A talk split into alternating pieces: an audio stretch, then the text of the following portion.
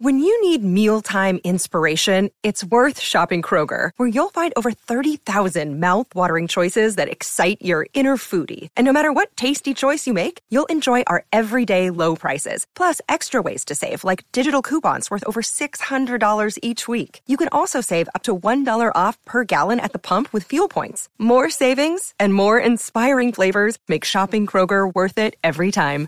Kroger, fresh for everyone. Fuel restrictions apply. Another day is here, and you're ready for it. What to wear? Check. Breakfast, lunch, and dinner? Check. Planning for what's next and how to save for it? That's where Bank of America can help. For your financial to-dos, Bank of America has experts ready to help get you closer to your goals. Get started at one of our local financial centers or 24-7 in our mobile banking app. Find a location near you at bankofamerica.com slash talk to us. What would you like the power to do? Mobile banking requires downloading the app and is only available for select devices. Message and data rates may apply. Bank of America and a member FDIC. What's going on, grappling fans? Listen, first of all, I look you kind of to stay mentally in the game. We're looking at these guys. All our matches have been pretty close.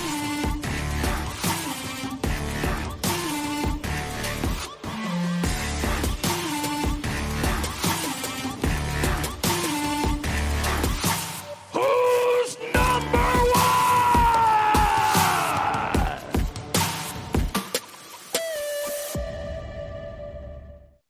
Hey, what's going on, grappling fans? Welcome back to another episode of Who's Number One.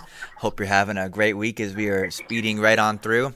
Uh, today's guest is, is one of my favorite personalities in the sport, and uh, no longer a rookie, but had a fantastic rookie season at black belt, and definitely uh, turned a lot of heads. I'm talking about Levi Jones Leary, calling in all the way down from Australia. Levi, how's it going, man? How are you today? Good. Thanks so much for, for having me on. It's such a pleasure to be on here with you guys. So I think this is definitely well, no, it's not, it's not even true at all. We had Lachlan and Livia on. I was Yeah. gonna say the first Australian we've had on since COVID, but Second Australian. What time is it there right now? It is 7 a.m. oh, you're up early for us. I'm sorry. Thanks for getting up early for us. This is literally like the first time I've woken up before like 12 p.m. oh man, well you're doing great. You look wide Australia. awake. So appreciate that. How, how far It's apart? actually really nice. How close I are like you it. guys in time to to New Zealand? Because we have the Style Bender coming on the other show tonight, and he's in New Zealand. This has been been interesting trying to schedule you guys. Is it like the same time? I think it, I'm not sure. Yeah, it would be similar. We're pretty close. Maybe an hour or two difference. Might be ahead, right? It's east. I don't know, but um, Yeah, they're like in the future. yeah, look, you guys are you're in the future right now. Uh, you're calling the past right now, actually. Uh, Yeah. so, what are you doing these days? How are you killing time? Last time I talked to you, I did a Skype interview with you when you were in uh, New York. Since then, what, well, what ended up happening that you left New York to go back to Australia? Talk about that situation a little bit. Yeah, so I guess like I talked with you literally like just a few days before I left, and um, You were loving it. You said you were skateboarding Like, in a that dystopian was just future or a something few like that. days after Yeah. after the gym closed and everything like that. So uh, pretty much everything just happened really fast. Like one day we were training for pans, everything was totally normal, and then it was like my birthday, and I went to training that day thinking I was gonna have a normal training day, it being my birthday, and um, Murilo basically gave us the rundown of the situation and told us that the gym was going to close. And um, this was even before it started, started like getting actually serious in New York. He um he took measures like a bit early, and yeah, then after that, everything just got you know really intense. Obviously, pretty quickly. Um, I knew everything was going to be fucked when I went to go get like a uh, a bagel from this bodega, and the guy handed me and a coffee, an iced coffee, and the guy handed me the straw out of the tip jar. I was like, okay, we're all fucked. I gotta get the hell out of here. Um, and then, yeah, shit just started getting really, really intense. And, and my mum basically called me up one morning and was like, look, I want you just to come home because, you know, you just don't want to, I don't want you to be there for like the amount of suffering that's about to take place in that city. And I was like, yeah, fair enough. And I just basically hopped on a plane that day just to like give her peace of mind. And then since then, I, I got back here and I, I had to do like 14 days quarantine. So like you have to stay when you get back to Australia, you have to stay in a hotel for 14 days and not leave. Um, or just in quarantine for 14 days. So I did that. And then since then, I've literally just been like at home skating and playing PlayStation and watching like ridiculous amounts of anime. Um, What anime you watching? Right now, I'm watching My Hero Academia. All right, I've never checked that one out. Before that, I watched Demon Slayer. I don't know. It's it that it, it makes me feel like my brain's doing something because I have to read the subtitles, so I don't feel like a mindless like zombie the entire day. Is Demon Um, Slayer the one where the guy's like sister or brother turns into a, a demon and he's is that is that it? Yeah, That's I it- watched, that's it I watched the first episode before. So, Yeah. uh, what what was the travel back like? Like that's a really long flight back to Australia from New York. Uh, what were the airports like? Like was was the plane empty? What what was that situation like? So the only worrying thing the whole time was um, uh, the the two possible scenarios of of my health were were bad because either a I had coronavirus and I was potentially putting other people's lives at risk, or b I didn't have it yet and there was a high risk I would catch it on the flight home. Um, so that was the only kind of thing that was bad about the flight home. Uh, apart from that, it was like the best flight I've ever had anywhere Yeah. because it was. I brought it the day of. It was five hundred dollars, and I flew business Wow. class. What? That's incredible. Five hundred dollars business class to Australia. Yeah, And I, I spend five hundred dollars to fly from Texas to Las Vegas sometimes.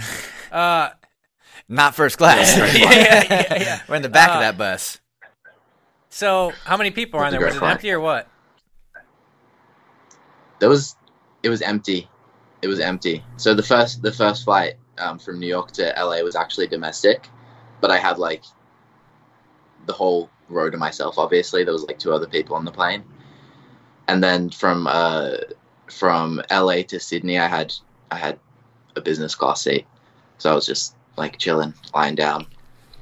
One old lady like got on the plane and then she like coughed a few times and they kicked her off. Get out! it! Oh, no. my. Yeah, That pretty sounds bad for her. awful. Dude, that's pretty wild because there's a lot of reasons you can be coughing besides having COVID. Like, I, I cough every day. She I, coughed like. I, I have been looking at him just like, sideways a little no. bit when he coughs in, in here. I gotta say. Uh, did you mask up for the entire trip? You have a mask with you? Yeah, Murilo gave me like a like a like a supply thing, mask and sanitizer and everything. So um, we're now several weeks into this.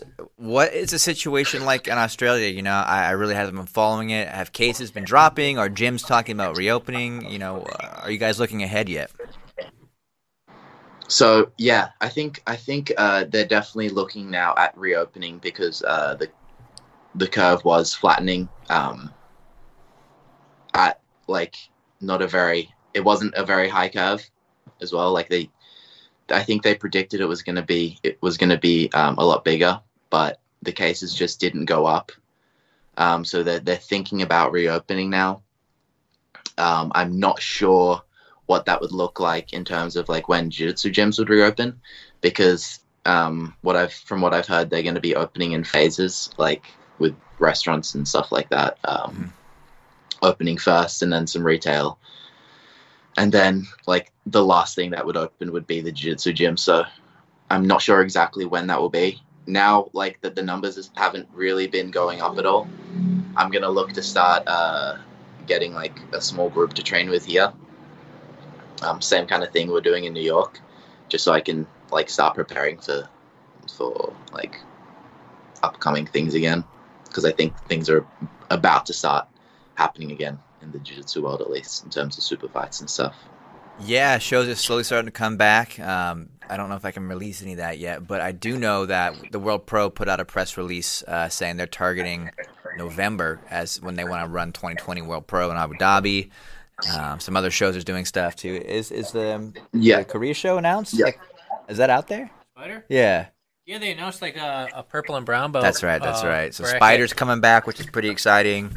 So I, I'm I'm just hyped to start Yeah. looking at events in the future, like like doing some previews. I've been doing so many recaps and, and greatest hits and things like that. Man, I'm looking forward to some new matches. Yeah, I heard some rumbling. Fight to win. Seth's always up Yeah. to something. He'll, he'll be one of the first people out there. Would you jump back in as soon as things came back around, Levi? If the of course the situation made sense. Yeah, yeah. I think I, I think I definitely would. Um, I got invi- invited to do a super fight in um at Spider in July, so I'm thinking um that's kind of like the next, you know, kind of crosshair for me. That'd be an easier one for you to do too, as opposed to going all the way back to the USA. I mean, I'd imagine Korea's got to be a little bit closer, right? Yeah, yeah, they're a bit closer. It's still that it's still that 14 day quarantine thing though, so hopefully um, that is passed by then. It could be, um, but to be honest, I'm yeah, I'm looking to come back to to to the United States as soon as things are you know feasible, like as soon as it's like possible for me to do that. So when you did your 14 day quarantine, you were in a hotel the entire time, correct? Yeah, It's a little bit different. We had Lachlan on, and he was in uh, in his house. So what did you do to?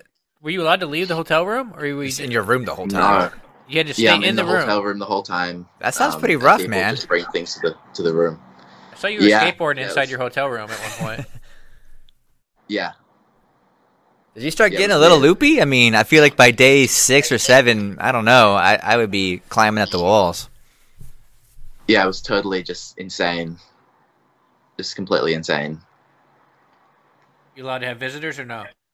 That would, I feel like that No, would no. defeat the purpose. This is like being in jail. I didn't see. I didn't. Yeah. I literally didn't see another human, oh man, and I was you- clouding my brain with so much Call of Duty. It was like so much violence. It was like so unhealthy. what did you do when you first got out? What was the first thing that you did that day? I went for a skate and I went for a swim. Nice.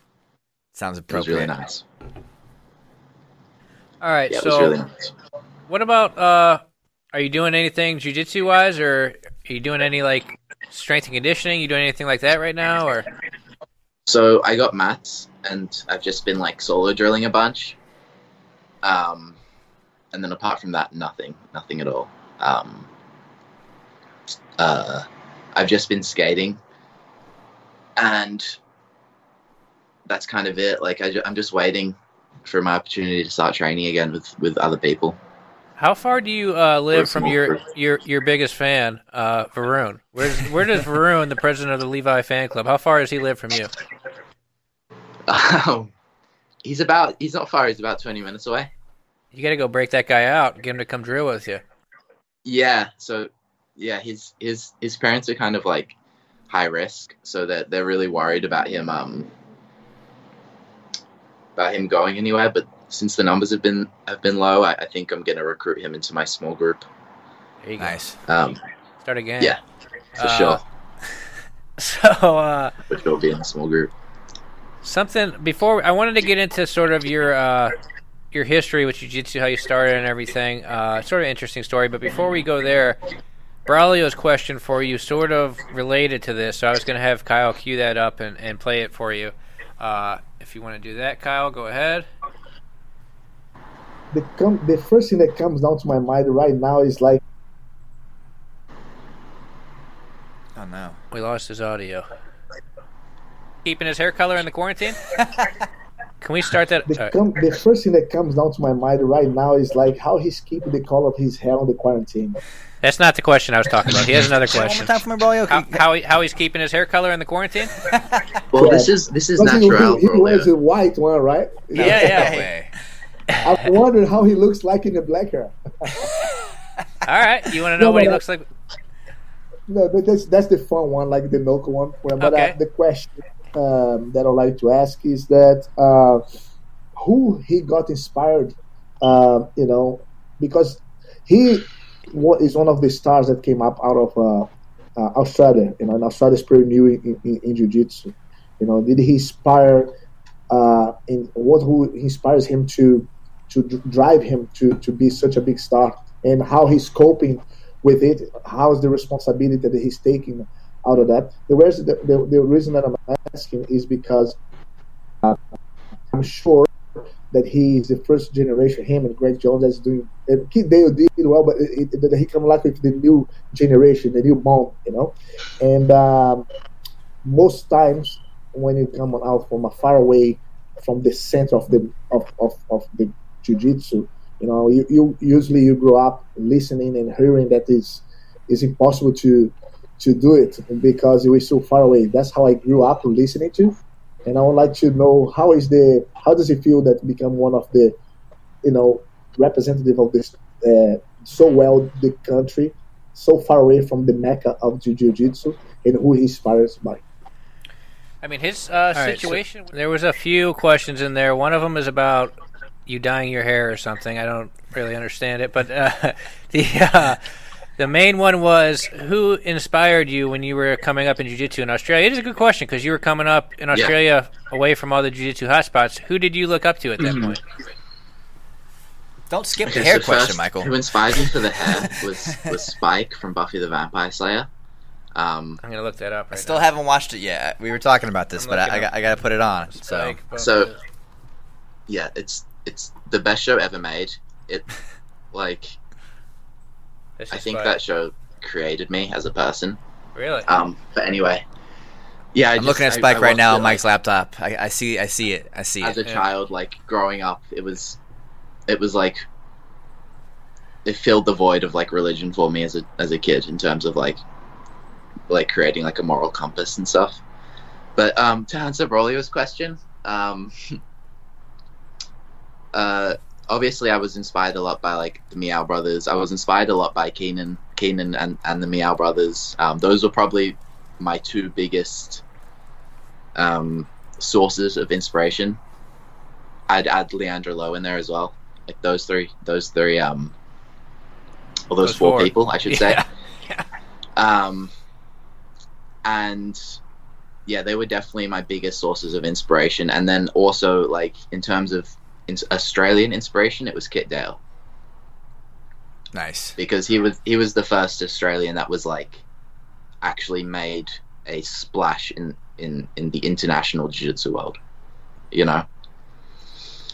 And um, he he lived in he lived in Melbourne, and I I I was when I was a white belt, I was always messaging him, and I'd be like, "Hey, can I come down train?" He'd he'd always be super open, and and um, you know, I'd I'd go down there and and basically clean the mats and teach the kids classes and, and, and train for free when I was like a, uh, when I just got my blue belt.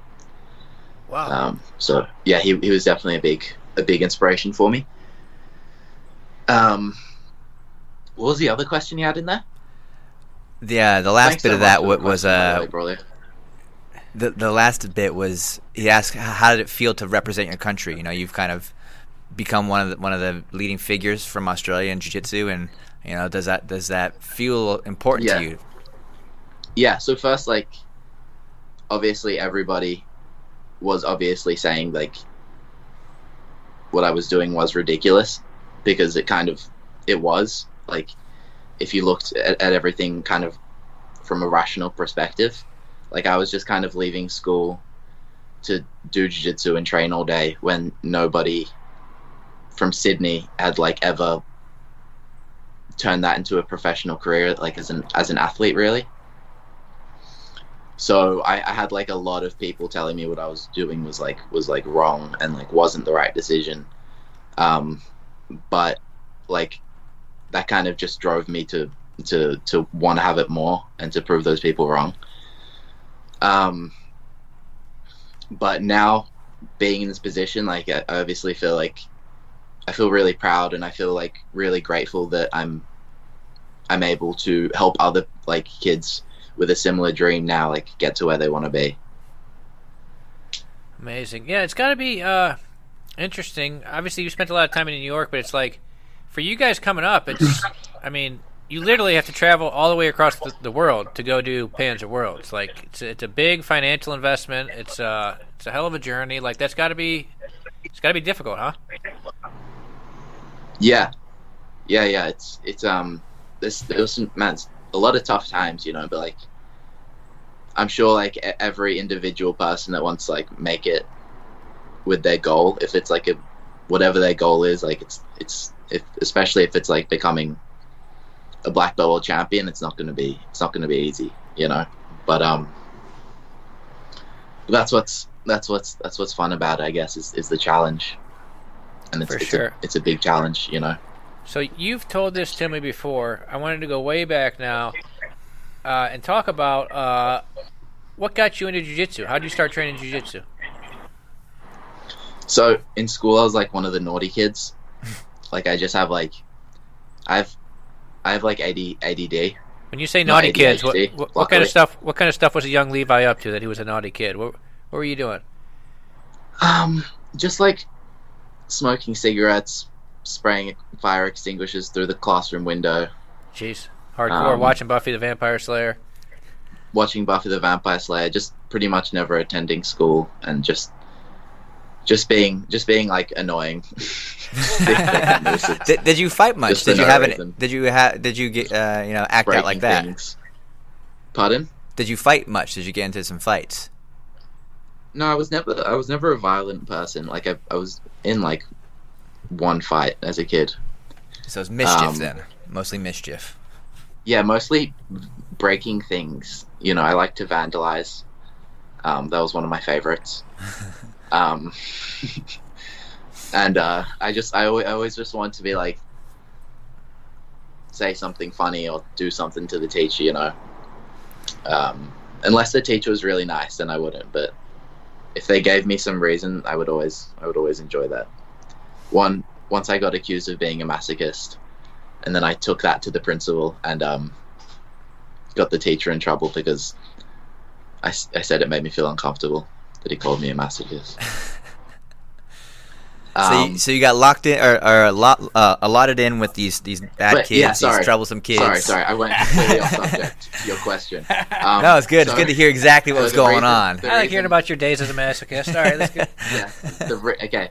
So what they did was they put all the, the naughty kids in a in a program called uh, Links to Links to Links to Learning, and they have about like six kids from or like ten kids from from from grade nine, and they do that like that's that's the only people that are in the entire program in the school, and um. I was in that program, and they basically what the program would do is they just take you out of school one day to do like a different activity every Thursday, and one day we went and did MMA, and um, I just had like a great time with my friends, and then after that, like I found the MMA gym, and I just started going there, and I got really inspired, and um, because I wasn't really doing school at all, I just decided like um, I wasn't going to go there and I was just going to go to the gym. And then I started doing jiu-jitsu. I did my first jiu-jitsu comp. And then I was like, I just want to do jiu-jitsu. So I went to a jiu-jitsu gym and I was just training like full time there. And I was like so inspired at the time by by the the kind of modern um, the the modern thing that was being like pushed a lot.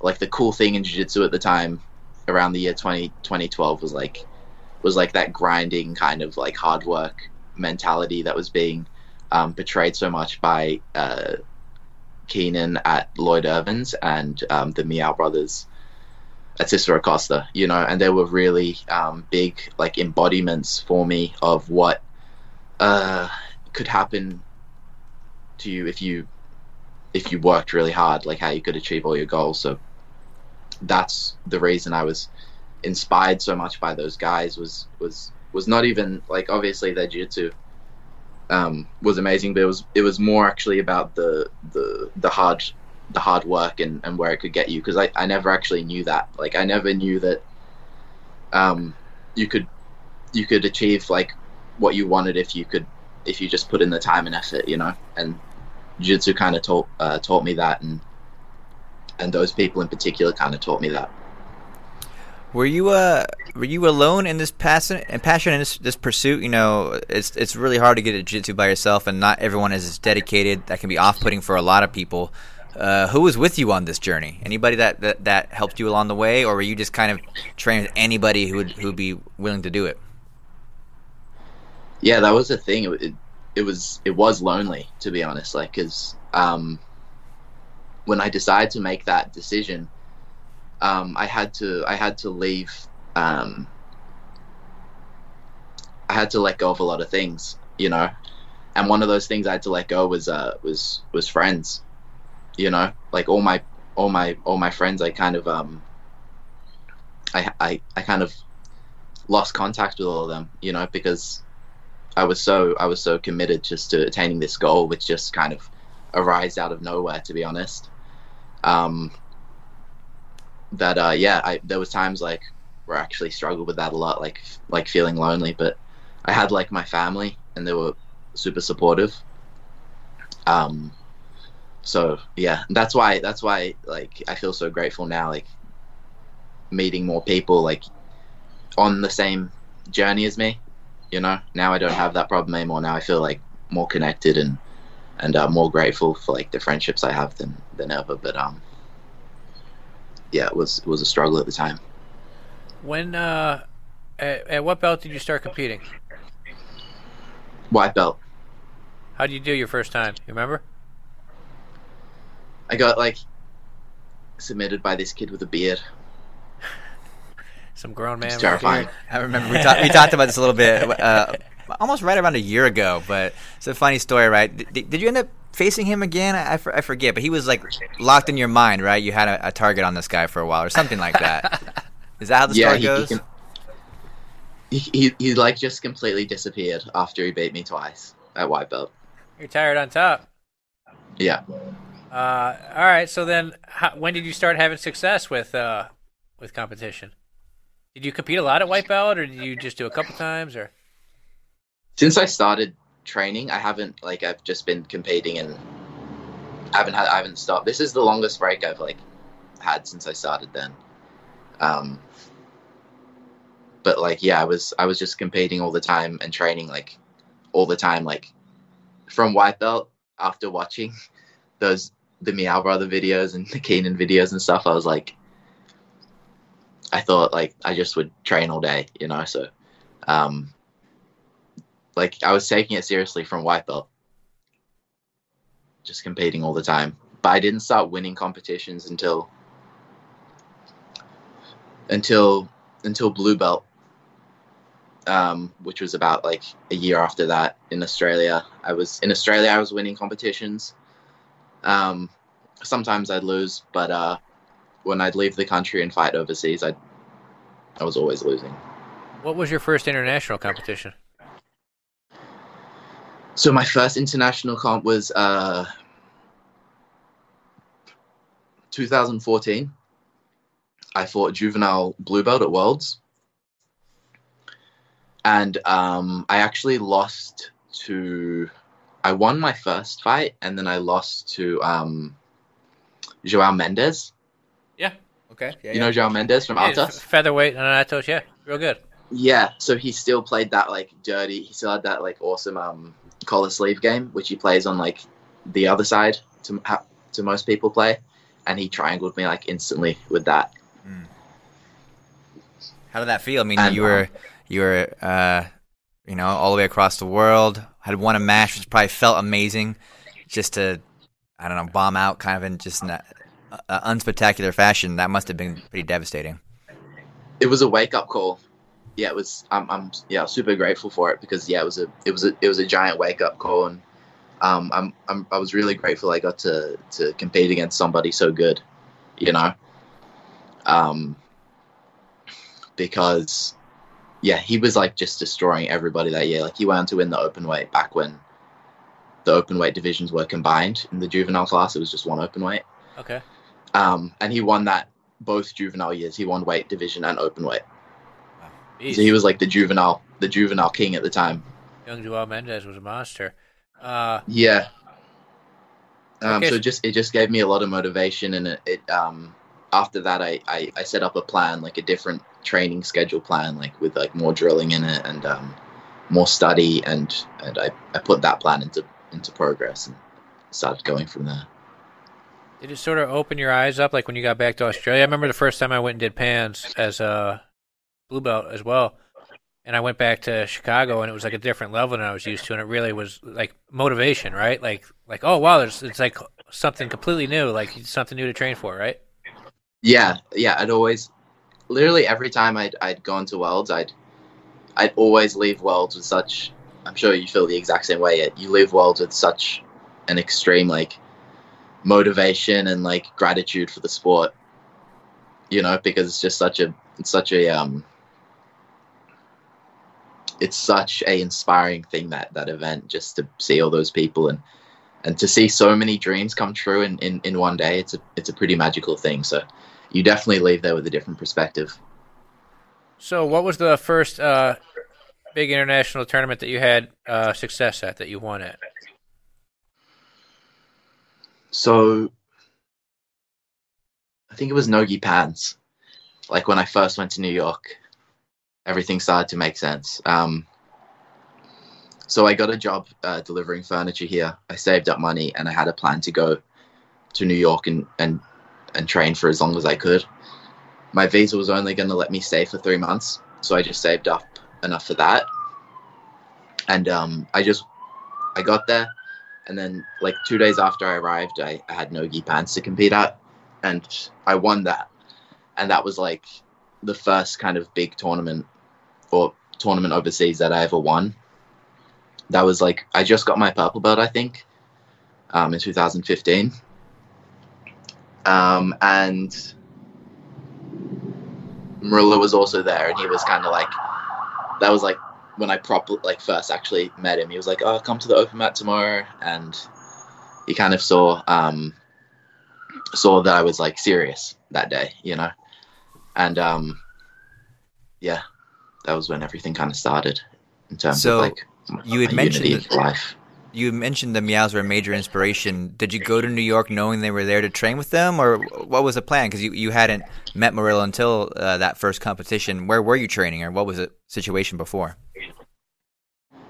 So before that, I was training. I would go and I would train before any major. I would go to Cobrinha's, and I would train there. Um, but that was that was just before any major. And yeah, shout out to him for sure. He's he's a he's a he's a great coach. Um, really really great coach. But uh, so yeah, Unity opened in 2015, and I'd always wanted to to live in New York. Like I don't know why. I've just always felt like I've wanted to be there.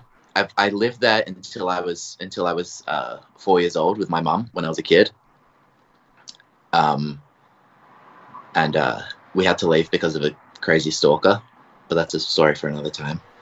Um, but uh, I always wanted to go to New York, and when I saw it, there was like a video that Unity posted that they were going to open, and the Miyao Brothers were going to be there, and Murilo was going to be be there. Um, I just thought it was like fate, you know, it was like destiny. It was meant to be. I had to be there no matter what. So as soon as I found that information out, like I was doing everything in my power. I actually have this. Thank you. That's actually really fun. So this is um what Anna and So- Murilo gave me the day I got my black belt. I took that photo. I- I'm pretty sure that's my photo from back in the day. Is this your photo? Yeah, is that uh, that's from your when you won brown belt world? Oh yeah, it's got the little FloGrappling Yeah. tag on the Yeah. bottom. That's, that's so cool. I'm That's sure- amazing. So this is this is they gave me this the That's day I got my black belt, and this is the first email I ever sent them, like with me explaining like how bad I want to come over there Oh, And- dude, that's and, so um, cool. Awesome. and come and train, and it's like it's just me kind of going like full fangirl, like like I can't wait to come over. It's my dream. gonna do everything I can to get there, and then Anna replying with like this really nice message. I love this thing so much. Shout out to Murilo and Anna. Great people. But um, yeah, so the Miyaos are there. I got there, and the first day I literally walked in, the first ever day, and my first role was like Paulo, and then my second role was Joao, and I was just like, was this the pro training? everything just felt so right, you know. Yeah, it was the pro training, but it was like the day before Nogi Pans. Like I arrived in New York the day before Mm. Nogi Pans, so um, it was pretty chill. How did those rounds go? Uh, You must have been blown away a little yeah, bit, right? I mean, that, that those are some intense rolls, Joao and Paulo. How, did- how did it go your first time you rolled with them? It wasn't intense. They just they just easily fucked me up really bad. yeah, it wasn't it wasn't intense. That must. But I I, I mean, a life stoked. achievement, right? I mean, you lived up to these guys for so long; they'd inspired you for years and years, and here they are sharing the mat with you. That that must have just felt amazing. oh, it was, it was it was incredible, you know. And um, what happened, like what continued on from there, was just you know, had me pinching myself every day, you know. So How, Yeah, how many stoked. times? How many times do you think you've rolled with Murilo over the years now? Hundreds, more. Yeah, a Murilo's- lot. Some days Yeah. I roll with him. I would roll with him every every day, at least one round. Some days I'd roll with him like four rounds. Yeah, you roll with him. I, I think for four or five rounds when we were there on that Road to Worlds uh, trip when Reed and I were filming a couple years ago. I think you trained almost Yeah. exclusively with Murilo for. Most of the. I don't know most of why he likes to roll with me so much, because I'm actually like the easiest round ever for him. But he just likes to fuck me up. He's he a likes to fuck me up, and it's Dude. it's awful. The first time I went there was like four years ago. Uh, I went there to take some photos of Devante for Flo because I was an old friend of Devante. Me and Devante like used to share hotel rooms together when we were blue belts and stuff. And uh, That's cool. I went there and I like I I remember Devante was so much better than me. Like we would do like rolls where like if you got tapped you had to get out and like Devante would just like always kill me. He was like so much better than me and I watched him roll with Murilo for the first time when he was like a pro belt. And it just looked like he was being tortured. I was like, "Holy shit! Like, this is this is just next level. Like, how's this guy doing It's this?" actually the- awful. How, And how- the, the tactics he'd apply as well, the unnecessary tactics, the, the, the forearms to the nose, the hand the hand over the mouth. oh, he does the Sometimes Wagner Hosher. Sometimes he'd hold your eyelids open. No, This is like some Big Brother stuff. eyelids open. that actually is torture. Hold your but uh, this he, do, he, do, he does this shit. He used to do this shit to me. He used to have me in an armbar and just do this, Oh, and then just start laughing. like you, you sick, sick fuck. it's some Big Brother stuff he's doing to you guys. So, but I mean, Murilo's passing is legendary. Like, especially when you talk to people he competed against, and like nobody wants to be playing guard against Murilo. That has to really help you out when you're going out there and you have lightweights trying to pass your guard, right? It's actually insane how good his passing is because, like, yeah, no disrespect to any any other um any other competitor out there, but um, it just doesn't feel anywhere near as as daunting or tough as having Murilo passing your guard. Like no one I've no one I've competed against. There are like there are people that are very good at passing, but no one feels like that. No one feels like that that with that type of pressure that he can that he can put on you. You know, so it definitely gives you like a a big amount of confidence. You know, I when you're going into the competition. Unity is such an interesting gym because it's not a giant association, you know, with a lot of people to pull from. It's a really relatively small group of people that work really hard, but you have a lot of successful guys at the highest levels. What's going on in that room that people are doing differently? From the outside, I feel like you've truly embraced that that grind mentality you were talking about earlier. Like, I mean, it's it's a war zone in there. But uh, what else is happening, if, if anything? so yeah, I think it's like a few things coming together there. Like obviously, um, one of them's the effort everyone puts in. That's obviously a, a giant thing. Um, and then there's also uh, Murilo's guidance there, because he he is an amazing coach, and his his mind for jiu-jitsu and is just incredible, and his his his ability to explain technique is is is also is also really good. And then his ability to be able to um, uh, be a good coach in terms of like knowing his his his his students and like how much he thinks each individual should be training and because sometimes you can't just bang your head against the wall and like you know expect the wall to break you know sometimes you have to bang your head like in the right in the right places kind of thing if you know what i mean you know so he understands that you can't just you can't just you can't just um, grind like and and not be smart about it. Um, and then there's also like the fact that um, everyone's like kind of close and we all kind of help each other to get better as well. There's- Yeah, I there's, there's a lot noticed- of there's a lot of things. I noticed that we have, we Spider. have good friendships. I think. uh, s- sorry, Leo, I didn't mean to cut you off there. Um, no, no. What are you gonna say? I was saying I noticed that Spider Murilo was very in tune with uh, just your preparation, not just before but during that tournament. He was right there alongside you. He even said like, "Hey guys, don't come over and interview right now." Like he's getting in the zone. Like he was very, very hands on as far as keeping you mentally in tune. How important is that for you? yeah, it's everything because you you don't really have to. Um, like you can entrust, you can entrust everything to him at that point. You know, like all you have to do is is is follow, it's kind of follow instructions and and and it will be okay. You know, but um, yeah, it's it's it's really helpful. You know, to have somebody there with you and like somebody with with uh with that much experience and, and guidance and kind of like can can tell you the, the the right actions to take you know from experience so it's it's it's incredible S- All right. super grateful Did you know that? Uh, I figured you knew about this. Reed just messaged me and uh, said to tell you about it. Do you know that they're making like a little documentary about your first year at Black Belt here at Flo? yeah I, I just saw that the other day it looks so cool oh, that's I right, because reposted Nikki because Nikki tagged you in it. That's right. Yeah, yeah yeah it looks so sick yeah. It's gonna no be dope, idea. dude. It's gonna be really cool. Um, it's gonna be about your first season or whatever. So, uh, what uh, how did you feel about your first year at Black Belt? Looking back on it, we're gonna rewatch some of your matches. I, I pulled like the Lepre match, the Renato Canuto match, your your Spider final. But how how did you feel? It was an up and down year. Looking back on it, how do you feel about it now after you've had all this time? um now i'm just i'm just really grateful you know um uh i think it was a really great first year to be honest like i beat i beat like legends in the sport like a lot of legends like a lot of world champs. Um and i i learned a lot. I got a lot better. I'm really grateful like yeah. I'm excited to win that that world title.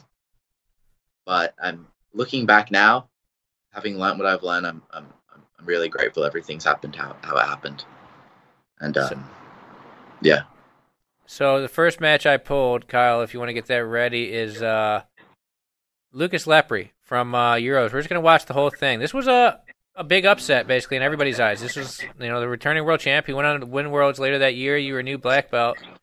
Uh, how did you feel going into Yeah. this thing? You can go ahead and start it, Kyle. Um, so I was just feeling like I was feeling I was feeling confident, you know. Um, I'd be, been preparing a lot mentally for this moment for like a long time, you know. It felt like I've been preparing for this like continuously for for like the last eight years. So, um, I just felt really ready and and uh, I felt like like I could like I could do it. Right there, you went right after the Berimbolo, right off the bat, huh? Yeah. Look, I hate watching this now because like I'm so close to the back take. If I just changed a few, like a couple of things, that you can't like. This is only next time, isn't there? Do you think you should have should have kept do. chasing the back take instead of coming up for two? No. So, um, what I actually did wrong there is, if you can see with my left hand, I am um controlling uh, the near side hip. If I was controlling his far side hip, which I which I do now, I, I don't grab that near side hip anymore. I, I always control the far side hip. Um, they can't turn their hips across like that. so you reach And behind then, the um, back to to grab that far side hip. Is that the idea? Yeah, so like it's it's like at the drawstring, but instead of grabbing like on the the, the near side drawstring, I'll grab like the far side drawstring, and then they can't rotate their hips back in towards you. Nice. And then my right hand will go to the back of the collar. Did uh did you see uh before this? Had you seen when AJ Souza had Berimboloed him at the Podio? Had you seen that match? Of course. Yeah, it was an epic one. Did that make you think like, hey, Lepre seems flawless usually, but he's susceptible to this? Like my best move works against him. Yeah, I actually found saw he was very susceptible to it um, when I watched him versus Espen the last the previous year at Worlds. Yeah, that one too. Um, that's when I knew I was going to hit that entry because um, that that stump is like what I'm really good at, you know, and he he, he gives that a bit. but this match here, like I was I was I was being very uh, careful, like with my with my reserves and my gas tank because um, I didn't really have all that much because I kind of tried to um, uh, self sabotage as I as I sometimes do, which is actually a funny story. I um like the day before the tournament, I was like overweight and I thought there was no way I could make it. So I just like got really sad and I went and brought a bunch of croissants and I drank and I drank like th- three glasses of wine And, and then you made weight. And, um, that that's the key. and and then I woke up the next day and I was just like I messaged my mom and I was like mom I just I can't be fucked like she was like are you fucking serious? You can't be fucked? Like what? And I was like yeah I just I don't know I just can't be fucked I just you know I'm just not gonna go. And she's like Levi get the fuck up. And I was like yeah okay you're right. I just got up and I just went to autopilot mode. I got there and I just started working out like crazy to make the weight. Like I was doing spins, like just working out like insane to lose this weight. I had about an hour and I couldn't make the weight. No matter what I did, I just could not make it. And they're calling me. I was 15 minutes late for my first fight. oh man. They're saying they're about to DQ me, and I go on the test scale, and I'm 0.1 over. I was 76.1, and I was like, "Fuck!" And I was like, "You know what? Fuck it. They're just gonna DQ me. Fuck it." And I stand on the other scale, and it was 0.1 less, the official scale. oh my and god. And I was just like, and they're just Oh, like, yeah. "Okay, you're fighting," and I was like, "Oh, that's cool. I haven't had water in two days." That's Uh, insane. You must have been so relieved, uh, but also almost annoyed in some ways. Like, damn it, like, damn it, I have to actually do this now. yeah, you would have made it a lot easier if you I didn't mean- have a bunch of croissants and wine the night before. It was just, it was just actually, it was just actually ridiculous, and um, I'm an idiot, but Who was your Well, first match that day? I forget. I, I definitely filmed a lot of them, and you you had a very successful run, obviously. it was uh, Kevin Kevin Mashesha. He's very good. I can't remember which Yeah, one it had was- brother. I've seen one of them beat Gianni before. They're very good, very technical. Yeah, it was, it was tough. Uh, and then Pedro Hamalio Yep. was Paquito, also amazing. he made the He's- finals he's this year. in incredible. Middle. Yeah, Um, and then Gianni Grippo, who's obviously who's obviously amazing. But That's after, the- honestly, after the first, I only felt kind of bad the first fight. After that, I felt, I felt, I felt good. going after the bolo here again. Uh, yeah, shout out to mom because uh, what did you tell her? You can't be fucked. Is that what you said? I don't even know what that means. That's like an Australian I was- thing. I was like, I semi, semi. We say CBF, Yeah. yeah, which means can't be fucked. So I was like, I semi CBF. I think it means And, like um, can't be bothered. I- Yeah. I, I believe. So shout out to mom. Imagine Yeah. if mom if mom didn't tell you to you know put the She croissants and wine like, away. she did like, she told me to lie down, and she'd do like a, sh- a shaman healing on me. All right. So I lied down. She did a shaman healing on me, and I felt better. Then you went out and beat Lucas Lepre because she got you to go make weight, basically. So did you? yeah, think- she. Moms, I brought in my Moms spirit animal, and then it clutch, was it was done. I wasn't losing. you you came out of here uh, attacking right off the bat, which I think is super super uh, key for this victory because you can't just settle in and let Lucas Lepre get what he wants, right? You came out and you didn't you didn't show him the respect that most people would give a five time or whatever world champ he was at this point. You you went for the kill right away.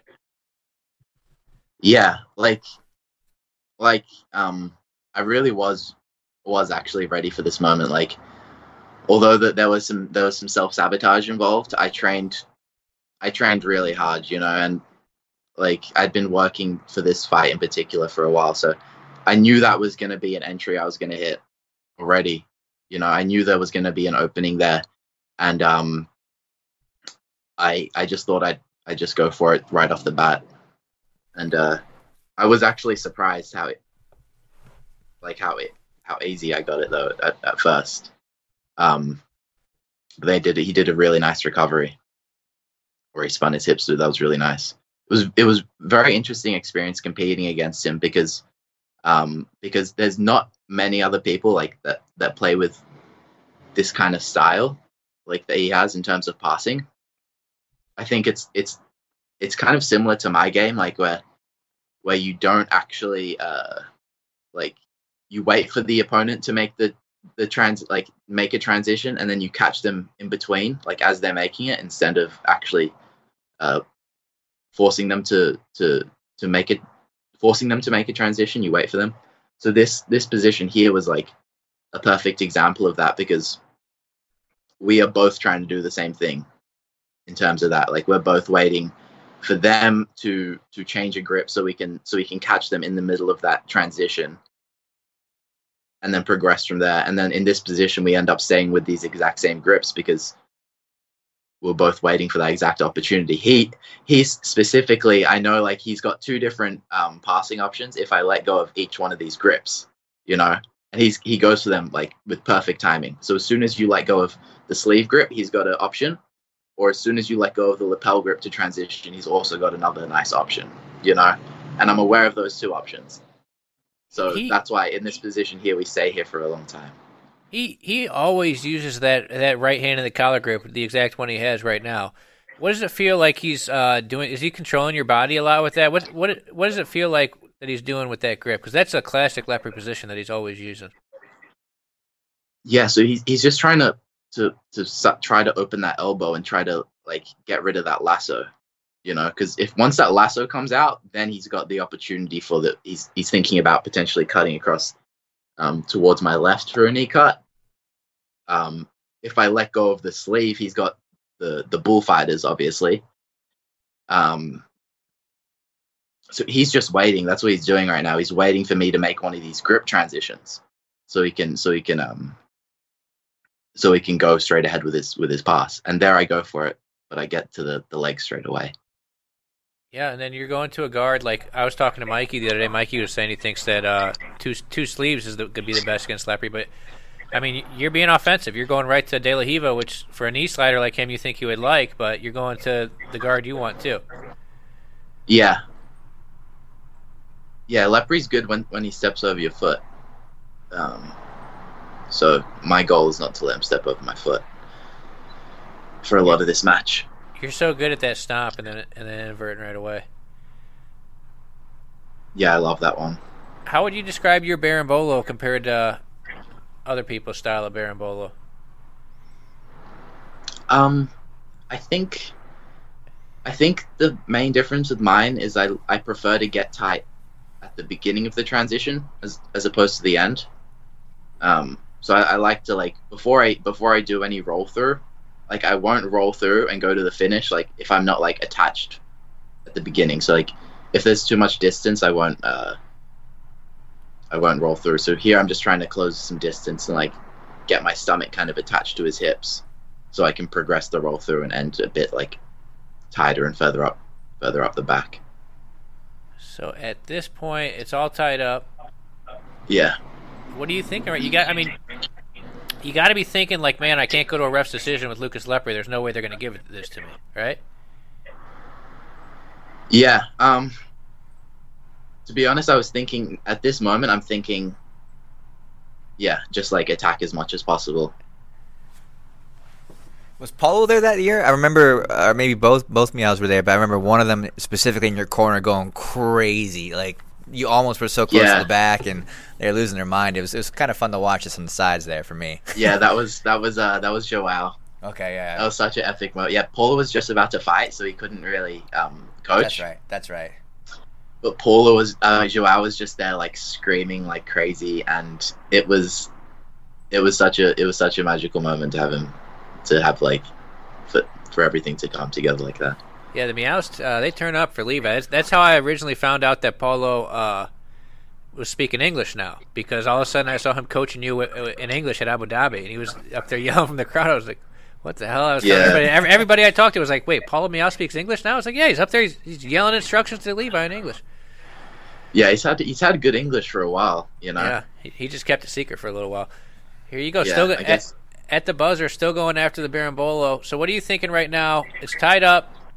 You're going. You're going to the ref's decision. Were you nervous at this moment, or you don't look like it? But Um, just trying to sell it. To be honest, It looked good. Yeah. Natural. just nice- selling it,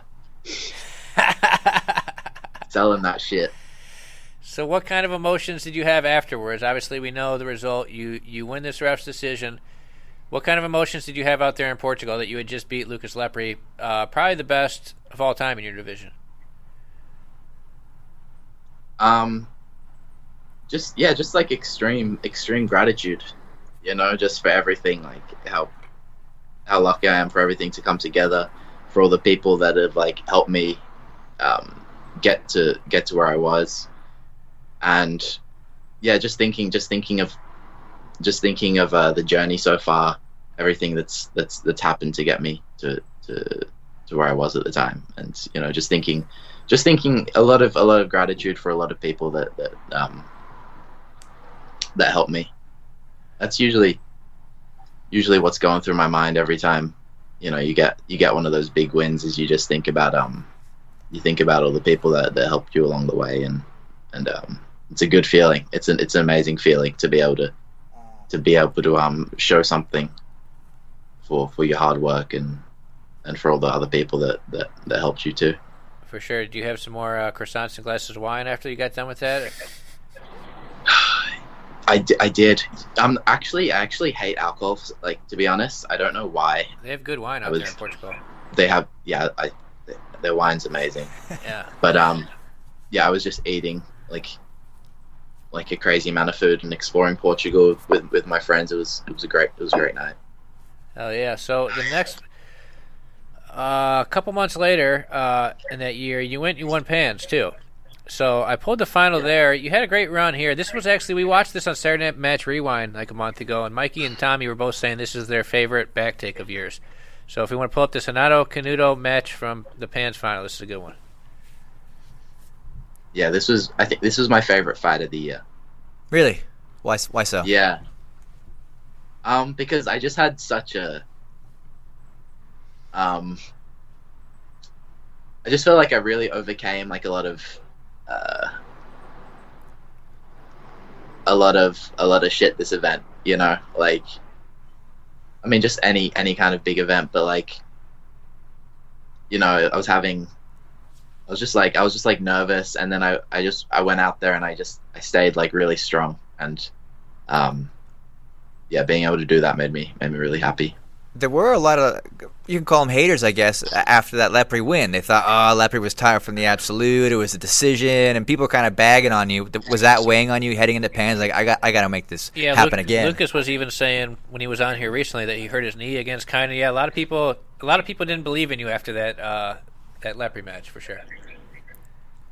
Yeah, I mean, like to be honest, the that doesn't really matter to me because like I've been hearing the same thing like since I first since I first started. You know, like since I was since I was a, a white belt leaving school at, at 15, like just to do jiu-jitsu all day. People are saying like, "What the fuck? This is just stupid," you know. So um, luckily, like the training throughout my my uh, childhood and stuff helped me um, not have to give a fuck about what other people say, you know. Unless did unless I know them, like they're people I care about. You know, if it's like my friends, um, like my good close people I'm very close to, um, saying something, then I'll, I'll I'll take it into consideration. I'll take it I'll take it to heart. But um, people I don't really know, I, I, I couldn't give the tiniest fuck about what they say. I, I, I think what we're getting at though is like, did winning pans after winning Euros, did this feel like vindication? Like that wasn't a fluke. Like I really am the best lightweight in the world right now. For sure. For sure. Like at the end that's i think that's why yeah that's why because like the doubts they still they still they still have some effect on you. You know what i mean? You can't you can't like shut them out completely. They still have some they still get to you at some some level even if it's like subconscious you know? So so um it was just it was it's it, it was an amazing feeling to be able to to be able to overcome that Uh, you're i love this fight yeah, you're really good at timing your guard pulls. It was impressive in the beginning of this one because you see people have such trouble pulling guard on Renato Canuto. He's a he's a, a difficult guy to get that pull on. It seems like, huh? Yeah, yeah. So before everything, that's that was that was another thing I love so much about this fight is like everything that me and Murilo planned worked perfectly in this fight. Like, because pretty much the whole camp, I trained specifically. I trained for Renato for Canuto. Really? Yeah, because I, I thought um I just could tell that that was going to be the toughest match. Uh, so so like the specific things I, I, I worked on was um, the having a good pull for him, and then being able to tie him up early because he he works best like from his passing. Everybody knows that that Canuto is best from like uninitiated positions, right? Like when he doesn't have grips, It's like the when you don't have grips. Um, so this match was all about good guard pulls and getting into positions where he can't he can't uh, work from the uninitiated, and then and then progressing from there. I think we're getting pretty close to the back take, right? Yeah, it was right here, I believe. Right here. Did it originate from 50-50? Yeah.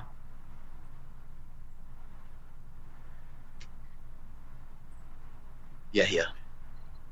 You're sure. So what are you looking for? Talk, talk us through this real quick. You can see you hunting for that De La Riva hook a little bit. Yeah, now I'm just le- looking for the deep hook to go for the for the for the for the back. I feel like that's that's there. I've got the sleeve with my other hand. Um, there I control his far leg for. Usually I control the far leg for longer, but he sat down straight away. And This is then now I'm just trying to stay tight. Once I get here, I'm just thinking like just stay tight. Right Really there. I, scream I love that tight. one. I, I really like that position a lot. Where you hop with the the feet behind the knees. Kyle, can we go back like 10 seconds? So right before they Not stood to up. not want to give you that position, man. Yeah, Renato's a tough. He's a tough guy to scram. He's a tough guy to scramble with. I mean, when you right when you get here, he's going to be a tough guy to contain. The way you jump and kick out the legs and then do like a backward somersault is beautiful. Yeah, yeah, it just worked out so so well. When you oh, you got both the hooks there already. He's so amazing. Do they restart you on the back? No, they they've restarted standing. Well, my friends start booing, so they, They give, give- me an advantage. Some shit, two points, I think. No, they give him a penalty. You got a penalty for that. They gave him. yeah, a he gets a yeah he gets a penalty. There you go, Angelino, standing up with the penalty. I didn't. I never realized that you didn't get back take points out of that. I didn't remember that. Yeah, I didn't get him. That's kind of a But yeah, for Hana- Canuto um, was also someone like someone I looked up to because his jutsu is so fun to watch. You know, Yeah, it's different. his uh his brown belt world's highlight was like the sickest thing ever. He just flying armbarred every single person. That's why you got to be careful right here, right? Like the the pull is a game I'm- in itself. yeah, all I'm thinking about is like getting like flying armbarred or like flying triangled at any moment. yeah, but That- like or timing the take like this is this is the trickiest part because he could he could get this two back you know yeah, absolutely. so Murilo's just telling me to like stay focused um I think that's he's just repeatedly saying stay stay focused Are you looking for something in I'm just looking for particular? Some some kind of footwork from him, or what are you trying to get? I'm just I'm I'm just trying to uh like bait his reaction so I can so I can uh so I can so I can time the pull off that you know just trying to time it Yeah, people don't he's trying understand. to and he's trying to do the same thing People don't understand that at, at a situation like that. Look at that, beautiful. Didn't give up a double pull. Didn't give up a two. People don't understand like how tricky that can be. Like when you're against a, a top lightweight in the world. Like how quick this guy is. How good he's going to be at you know intercepting your guard pull. It's it's a it's a whole game in itself, right? Yeah, the guard pull, the guard pull's tricky. It's it's it's a, it's a hard game. There's there's a lot of there's a lot of strategy involved in that in that um in that part of it that, that kind of gets overlooked, you know. But it's it's um it's a tricky it's a tricky part of the game. How do you feel now? Up two, and you got the guard pull. This is a great situation for you, huh? Yeah, I'm just um I'm just thinking about retaining the guard, trying to see if there's any opportunities to attack, and I'll take them. Um, and yeah, Bones Bones is out there going crazy. You can hear hear all my mates going crazy. Murilo's just shouting instructions at me. Just trying to stay focused. So, do you prefer the collar sleeve uh, with the left hand in the collar, like how you're doing it, and right hand in the sleeve? Uh, I play both. Yeah. I play both. I do different things off off each side, but um, but I play I play both. So, but tactically, right now, if you get the guard pull up too, it's a, it's just a tremendous situation for you because you have to basically either get your guard passed or get submitted to lose this match now at this point, which I'm sure you're pretty confident in your guard. Yeah, but you never know with yes. I'm just I'm just trying to like progress. Honestly, I want to control the legs on on Canuto. Honestly, because of um, just because of the way he moves. Um, here I'm just just kind of chilling, looking for him to kind of like overstep in so I can invert and and, and grab a leg potentially. Um, stay in good position. Um. Probably shouldn't have let him engage. But the thing is, the problem with Canuto is you can't sit up. So like you have to stay on your back there. Usually I'd come up and make grips and then pull in, but it's Like just you too start dangerous reaching with him. for it, You'll get yeah. flying armbarred. Yeah, it's got to be tense, right? Because it's a little bit. It's this is almost the the opposite of a, a Lepri match, right? Like where you, it's a little unpredictable. Like you said, he's he's gonna uh, do best from when you're not uh, in contact with him, whereas Lepri's gonna make a grip and slowly try and you know plow his way through. You, Yeah. right. yeah, that was that was the scary thing about about uh, Canuto is is the fact that he's just so unpredictable. All right, we can go ahead and cut this one. So how did? Okay, so now you had one pans. Before we get to Spider, I want to talk about the world's double DQ. How do you feel looking? You've had a lot of time to to think about it now. How do you feel looking back on it now? Does it does it hurt thinking about it, or are you just like moved on? Yeah, totally moved totally moved on. Um like it felt what i feel like? I guess um at the time i was like pretty pretty upset but in retrospect it wasn't it wasn't a big deal. You know there's a lot of worlds and it was just like my first world so Do you think there's anything you could have done differently, or that if you could go back, you would have done differently? Because I remember the the double DQ. A lot of people think it was all from double pull, but you were pa- you were on top passing at the end, right? Weren't you? Yeah, I got the two for for for the takedown. I timed the the two the the the takedown off his pull. Um, but then he he was actually really strong. He had a good uh he had a good lapel game, and he put me in like a like a worm guard kind of variation, like an underhook De La Riva with the lapel. And uh, I was just trying to smash fast. I couldn't really move. There actually wasn't much I could do there. Um, but you know in retro in retrospect like like i want to be more aggressive in my fights i want to put on i want to put on like fights that are fun to watch as well i don't just want to win you know so um i'm working hard to to to do that you know and that was a good that was a good kind of um a good kind of wake up call to start working on on being more aggressive. So that's just how I look at it. I look at it as something that that could um like to to learn from and Absolutely. and, and to improve from from Yeah, now. you never know. Like, there's been times in my life where I lost a job or broke up with a girl, and you think it's the worst thing ever, and then ten years later, you look back, you're like, oh, thank God that happened. You know, it really, really made your life better. But, yeah, uh, exactly. Yeah, and then after that, same thing. I went back and I just started working harder again. And you know, maybe if I didn't if I didn't uh, lose worlds, I wouldn't have had um, the preparation in order to win Spider. You know, so you never know. So, Spider, I, I would ask you if you would be worried about uh, riding up three Um, penalties again, but we saw your answer at Spider. We saw the same old Levi. So I, uh, I, Sure. I skipped. Uh, I think I was more nervous than Levi. I'm watching. I'm like, oh god, this could be like, what do you do with the prize money? Like, what what, what do we do? Uh, What happens next? That did that did come to my head for, for a split moment. but uh, okay, but I knew it was going to be fine. So I skipped after the guard, double guard pulls. This is like a few minutes into the match. Here's you and Mateus Gabriel. Something that's really remarkable about you uh, at this tournament is you beat two 2019 world champions in this bracket. You beat Gabriel Arges and Mateus Gabriel, which is pretty incredible.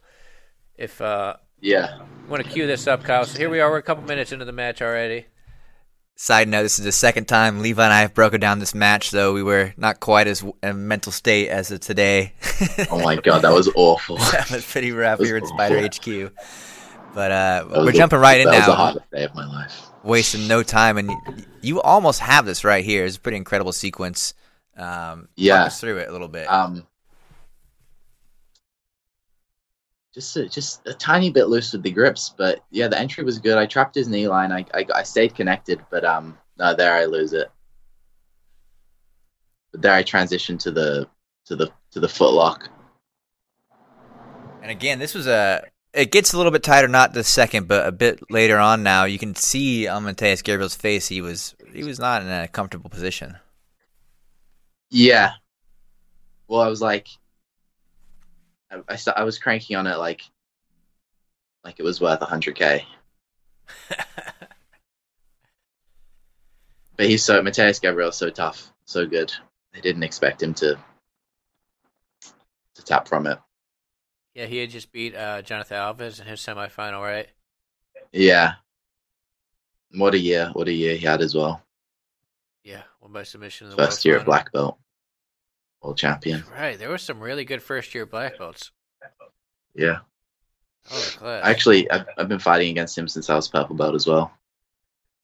Mateus What- Gabriel. Did you fight him in absolutes or was he heavier back then? I remember purple. belt, You were I fought him in in absolute. Okay.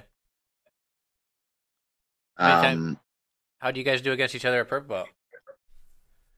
so I, I, I won the one time we fought, but we only fought one time. There it is. You can see the foot. You can see the foot's very tight right Yeah, there. right there looks good. You shake. Yeah, that's where I had it on the on the the foot on the hip.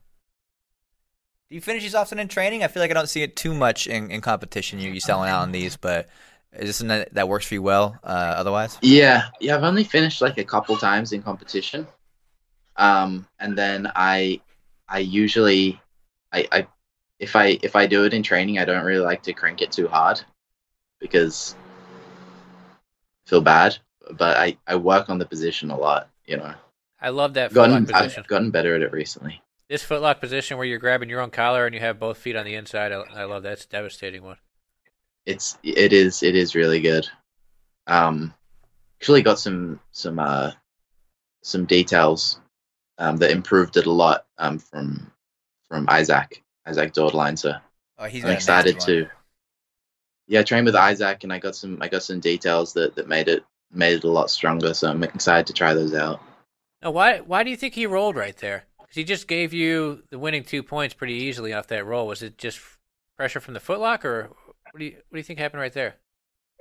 Yeah, so I watched a lot of his matches um, before this competition, obviously, and he, he he does that. Like he's he's got a really nice bowler from the top, um, which which he has like a lot of success with, but it requires him to trap your knee line, um, uh, with with both of his shins. Like so, he has to kind of get his shin across to where your hip is, um, with your knee being trapped in between his legs, if that makes any sense. And then he can roll through, and, and, and you're in a bad position. He's he's almost on your back. So you um, expected so that to happen he- then? Yeah, so I could kind of I could I could feel he was about to go for that for that, and I was waiting to like open my knee out, um, so he wouldn't be able to trap it and roll through. Now, this is And, uh, something that and he went surprised me uh, that you mentioned back back in November was that I believe you you noticed that by watching tape of him, right? I mean, also seeing him competition, but Yeah. that was something you studied and, and you know saw on video. It's a very new school thing. Some guys don't do that, but you use it quite often. Is that correct? Yeah, I I, I um I study I study the people I'm gonna come up against a lot, and I'll try to I'll try to like you know just do the obvious things of of seeing what they have a high success rate with, um, staying away from that or being cautious of that, and then seeing places where they they may have like some weaknesses. All right, so what do you think right now? You just won. I mean, probably the biggest cash prize in jiu-jitsu history. What's going through your head? Um, I'm just trying to like not move until they raise my hand because I I remember them talking about being able to like um, recall their decisions.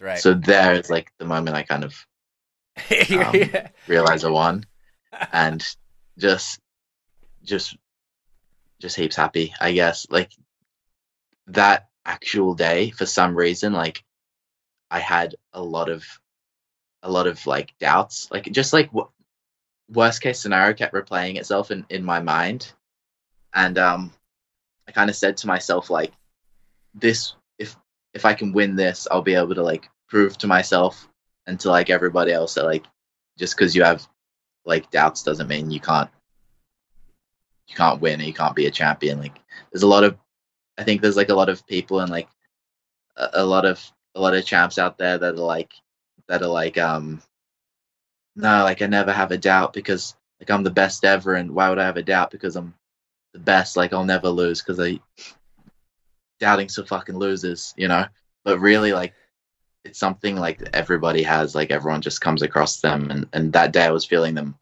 them um them more than ever so the fact that I like overcame that to me was was um was even more special than than the 100k in that moment Yeah, like I mean, a week later a week later like I was it was just all about the 100k that was that was that was, that was fun a couple things there. I want to talk about the 100K, but first, I mean, you had you had a tough road there. Uh, you you when you saw the bracket, I mean, you had the the reigning middleweight world champion first round. You you did not have an Yeah. easy route. yeah all I could think about was like getting barred like for some reason that that just kept replaying in my head like while I was in the warm up area I was like what the fuck brain stop it it just kept doing it And um, I was like, "Fuck!" And then when I won, I was like, "Oh, I can do this." But then, even Mate- Mateus, uh, Mateus Lutz was a really hard fight for me because Old teammate of yours. Yeah. an old teammate of mine. But not only that, like when we used to train together, he used to fuck me up, like really Really? bad. so like, that was that was a, a while ago. Like, it hadn't been since um 2016 that we had trained when we were both purple belts, but you know that still has some lingering effect obviously you know what i mean to be somebody that you're so used to like having fuck you up to, to have to come across them and also be in that weird kind of state where you're also teammates you also have like a history of like friendship that was was an uncomfortable experience to say the least So you you won 100K. You you spend any of that money in Korea? You have a good time out there? Buy anything cool? I could say a good I time just- was had I that just- I evening. just Absolutely. I just I just spent it on death. I basically murdered myself from the inside. All right. It was awful. Money The- money well spent. It sounds like. I wanted to ask you Before It was we move it was it was you know what? I'm happy that it that I did it because it was a it was suitable for the situation. It was a it was a it was a hundred K after party and and it's not fun. It's it's actually awful, surprisingly. one of the cool I thought it things was about gonna be a great time, but it's it's awful. Don't recommend it. One of the great things about Spider as an organization is they really integrate like the athlete's schedule and it, uh, everything is taken care of and coordinated. It really does feel like a pro event. And I wanted to ask you, Levi, you know, the dinner, the not not the after party, but before that, the the Korean barbecue dinner. I remember a moment where like. You're like, I'm gonna go talk to Leandro and the guys. You wander over there and they're like, Hey, Levi, come here, and I'll give you a big cheers. And like, I mean, you, you cited Leandro as one of your heroes, like someone you looked looked up to earlier in your career as a white belt and stuff. What was that like? I mean, how did you? That must have been one of the coolest feelings ever. Not just to win, but now you have someone like Leandro calling you over. You know, you know, just, uh, just giving you some praise. yeah it's it's it's it's incredible man like like everything on this journey to be honest has been like there's been so many moments like that you know? Like i can't even i can't even name them. Like from like you know leandro celebrating like a win with leandro to like to like getting my black belt um from Murilo to to to beating Lepri to winning my first world like there's all these like there's all these incredible incredible moments that that that um that I've had which are like I'm super grateful for but that you know to have your heroes around like that is is um is priceless you know it's priceless All right, so uh, this is a good segue into our uh, question for our guest tomorrow. Our guest tomorrow is another guy who won it, Spider, a guy who you came up with purple, brown belt at the same time, Kynan Duarte. So if you can think of a little something to ask Kynan when he comes on tomorrow. Yeah, um, I guess a good question would be, like, how do you stay, um, how do you how do you stay mentally fit to be able to compete so often? Like, like, um, wait, sorry, yeah, kind of. How do you stay, um, mentally fit to be able to compete, uh, so often, and uh, does that? What what are what are the effects that you feel from competing that often? Nice. Yeah, he was, had a very active season last year. His, uh, his, like his first year and a half at Black Belt, he had like 100 matches or something crazy. Yeah, it was in, it's insane. How often do you like to compete? I I like to compete like once every once a month to once every eight weeks. All right. When I was when I was a color belt, I used to compete like every weekend, every couple weeks. But um now like I like to like I like to prepare specifically for each event, you know, depending on who's on who's going to be in it. So I like it. I like a tiny bit more time. Uh, have you given up no gi? At Purple Belt, you used to do a lot of no gi stuff. Like you said, you won no gi pans. Uh, are we going to see you back doing no gi competitions? Do you think? Yeah. So like I have I have I have goals for Nogi as well. You know, I want to I want to definitely win ADCC. Um, but for me right now, I just have to keep focusing like all my attention on on the gi because like that the personal goal of winning worlds is um is really important to me. Um, and then there's just also a lot of a lot of a lot of other gi opportunities coming up for me. But after like I've always said, after I after I get that world title in in the gi, then I'll start focusing um, my attention more on, on Nogi. Awesome. Uh, maybe see you at ADCC one day. Yeah, it's definitely a goal of mine to win ADCC. That's the big one, right? All right, we only have a few minutes left. You want to give a, a message to the uh, the fans out there, people watching? Yeah, sure. Just um, hope everybody's doing okay during this tough time, and like they're able to to find um, you know, an outlet, whether it's jiu-jitsu or something else. Um, and everybody's healthy and, and staying good. And thank you so much for for for tuning in to watch this. If you did. Awesome, man. Thank you, thank you to uh to you guys as well for for keeping jiu-jitsu on its feet during this during this time. Really grateful to you guys as well. Thanks, brother. We're trying. We're trying to keep stay on our own feet out here, but it's been it's been really fun Yeah, for talking to everybody. But uh, thank you For so sure. much for the time, man. Thank you for waking up at seven in the morning. I know that's that's not your favorite thing to do, and uh, stay safe out there. Hopefully, you can start training again sometime soon. Thanks, man. And then we got a good schedule coming up. We like we said, Kynan. We got Dorino after that. Next we got Nachieli, Himar, Himar, Himar. Himar Like we uh, tonight on uh, King Ryan's show, Israel Adesanya, the Style Bender. So yeah, tune in for all that stuff. Thank you so much, Levi. Take it easy. Later, man. Thanks so much, guys. Have a good one.